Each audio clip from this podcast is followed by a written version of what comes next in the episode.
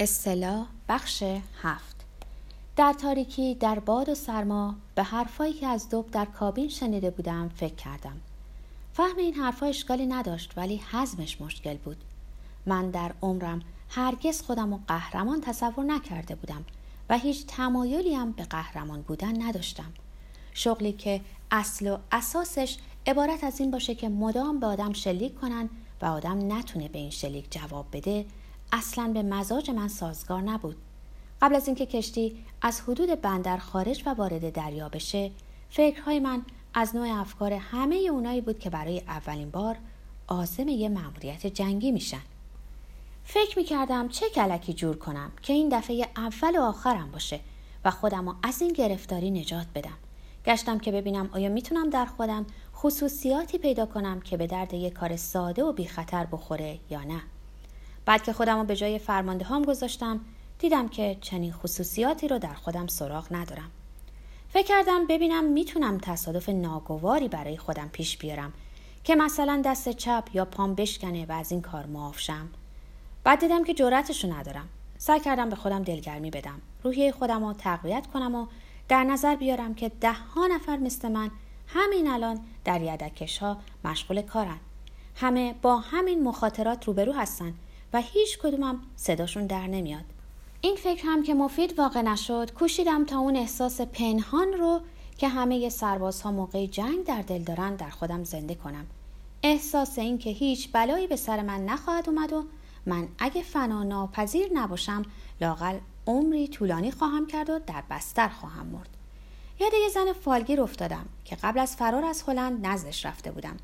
این زن در طالع من مخاطرات بیشماری دیده بود، منتها اطمینان میداد که عمر خیلی خیلی طولانی خواهم داشت. البته این اطمینان به قیمت دو سکه یک گیلدری برام تموم شده بود. در جریان فرارم هر جا که کار به من سخت میشد، فکر حرفای فالگیر تسلیم میداد. اما حالا در تاریکی، در سرما و باد، پیشبینی‌های اون مثل یه ماهی مرده سرد و بیروح جلوه می‌کرد. مثل اینکه خیال بافی من داشت به افراط می‌کشید، به طوری که همه چیز رو، همه وقایع آینده رو به روشنی و با جزئیاتش در ذهن می‌دیدم. تا اون موقع هنوز زیردریایی ندیده بودم، اما در خیال تصویر روشنی از یک زیردریایی رو می‌دیدم که آهسته نزدیک کشتی ما روی آب میاد. در برج فرماندهیش یا هر چیز دیگری که این برج اسمش هست باز میشه و در دوازده تا آلمانی از توی اون به روی عرشه میریزن. اون وقت روکش توپ رو بر میدارن، به سوی ما نشونه میرن و در حالی که یدکش در مسیری مارپیش این طرف و اون طرف میجهه، شروع به شلیک میکنن. صدای جهنمی زوزه و انفجار گلوله هایی رو که در اطراف ما امواج شیری آب رو به هوا میفرستاد میشنیدم. فکر من دیگه مجال نیافت که به مرحله اصابت مستقیم گلوله به یدکش برسه، کشتی رو متلاشی کنه و جسد تکه پاره و خونالود منو به دریا بیفکنه. فکر من به این مرحله نرسید، چون تا همینجا که رسید چنان وحشت بر من غلبه کرد که ناچار شدم برای منصرف کردن خیالم با دب صحبت کنم و توی تاریکی به یه تیکه از نرده عرشه خیره شم که ببینم از جنس چوب ماهونه یا ساج. وقتی روی موج افتادیم و کشتی به تلاطم افتاد، حالم بهتر شد، چون که امر غیر منتظری پیش اومد. دریا منو گرفت. نمیدونم چرا اینو قبلا پیش بینی نکرده بودم، در حالی که انتظارشو باید می‌داشتم. یدکش کشتی پرتکانیه. من ناخودهایی رو دیده بودم که پس از فقط دو ماه مرخصی در خشکی، وقتی که به کشتی برمیگشتن با اولین تلاطم دریا حالشون به هم می‌خوره. تا این لحظه فکر من انقدر نگران وظایف ناخودایی بود که فرصت فکر کردن به بیماری دریا رو پیدا نکرده بودم. روی پل فرماندهی ایستاده بودم و سعی می کردم تا اونجا که ممکنه با آرق زدن و فرو بردن آب دهان جلوی خودم رو بگیرم. بعد که دیدم دیگه نمیتونم، به دب گفتم من میرم کمی استراحت کنم، اگه کاری پیش اومد خبرم کن. دب گفت بسیار خوب، برو روی نیمکت کابین راهنمایی دراز بکش. به محض اینکه از پله‌های پل پایین اومدم، از روی نرده عرشه توی دریا بالا آوردم. ناگهان متوجه شدم که رو به باد ایستادم، ولی دیگه دیر شده بود. فکر این که در روشنایی روز هر کس که از این سمت به پایین نگاه کنه نشونه دریا گرفتگی منو بر بدنه کشتی خواهد دید، تصور بسیار شرم‌آوری بود. یکان به فکرم رسید که اگه ناخدای زیردریایی آلمانی این کثافت رو توی دوربین ببینه چی خواهد گفت. اما خیال بافی من دیگه داشت به افراط میکشید. تلو تلو خوران وارد کابین شدم. از خودم بیزار بودم. روی نیمکت افتاده بودم و به صدای بارانی هایی که به دیوار میمالید گوش میدادم. حالم انقدر بد بود که برام هیچ اهمیتی نداشت که اون شب غرق میشدیم یا نمیشدیم. جوونکی که جلیقه پوست بز به تن داشت چند دفعه اومد توی کابین که نمیدونم نگاهی به نقشه بندازه یا چیزی برداره. ملتفت نشدم چی کار داشت. هیچ حال و حوصله نگاه کردن رو نداشتم. برام اصلا مهم نبود این جوون منو با یونیفرم تمام رسمی ناخدایی با صورت رنگ پریده مثل نش روی تخت افتاده ببینه. ولی ریخت من هر طوری که بود ظاهراً برای این جوون بی تفاوت بود، چون که نیم نگاهی هم یه بار به صورت من ننداخت. دفعه سوم یا چهارم که به کابین اومد دست دراز کرد از بالای سر من یکی از بارانی ها رو برداره و دنباله سرد اون رو روی صورت من کشید و گفت ببخشید و رفت بیرون. فهمیدم که ازش بدم میاد و فهمیدم که بیرون داره بارون میباره. بعد مثل این که خوابم برد، چون که چند بار نیمه بیدار شدم به فکر اینکه از دور صدای شلیک گلوله رو میشنوم. یکی دو بارم کشتی ناگهان لرزید و قسمت عقبش از جا کنده شد. دفعه دومی که این اتفاق افتاد من نفس رو در سینه حبس کردم و منتظر موندم، اما خبری نشد. ظاهراً باید از روی یک موج بزرگ گذشته باشیم. شنیدن صدای خاص یا در واقع سکوت محض من از خواب بیدار کرد. بالای سرم یه جفت بارونی باقی مونده با حرکت کشتی به دیوار میمالید و بلندتر از پیش صدا میکرد.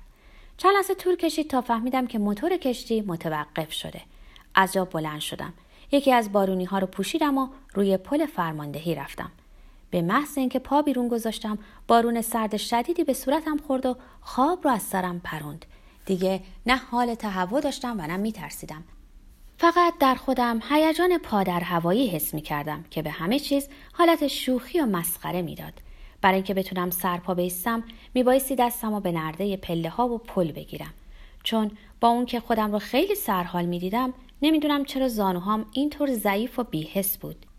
در نخستین نور پریده رنگ صحنه‌ای دیدم که چیزی نمونده بود خندم بگیره، از بس که ناهنجار و مضحک بود. به دکل یدکش یه بادبون از نوع بادبون کشتی‌های ماهیگیری نصب کرده بودن، اونم با چه بی‌دقتی و ناشیگری غریبی. بادبان مثل اینکه چندان تأثیری نداشت، فقط هر بار که باد شدیدی توی اون میافتاد کشتی رو به یه پهلو خم می‌کرد. این صحنه منو یاد بچگی انداخت. یادم اومد که یه وقت از وان حموم خونمون قایقی درست کرده براش دکل و بادبونی ترتیب داده بودم. بعد با یکی دو تا از رفقا در حاشیه بندر دهکدمون گشتی زده بودیم. ناگهان خودم رو خیلی سرحال حس کردم. در تمام مدتی که به قصد بندر وستپورت راه افتاده بودم خودم رو انقدر سرحال ندیده بودم. با اینکه بارون میبارید تصمیم گرفتم سیگاری آتیش بزنم، هم برای اینکه به خودم بقبولانم که دیگه حالم سر جا اومده و هم برای اینکه دهنم تلخ و حلق و زبانم خیلی خشک بود.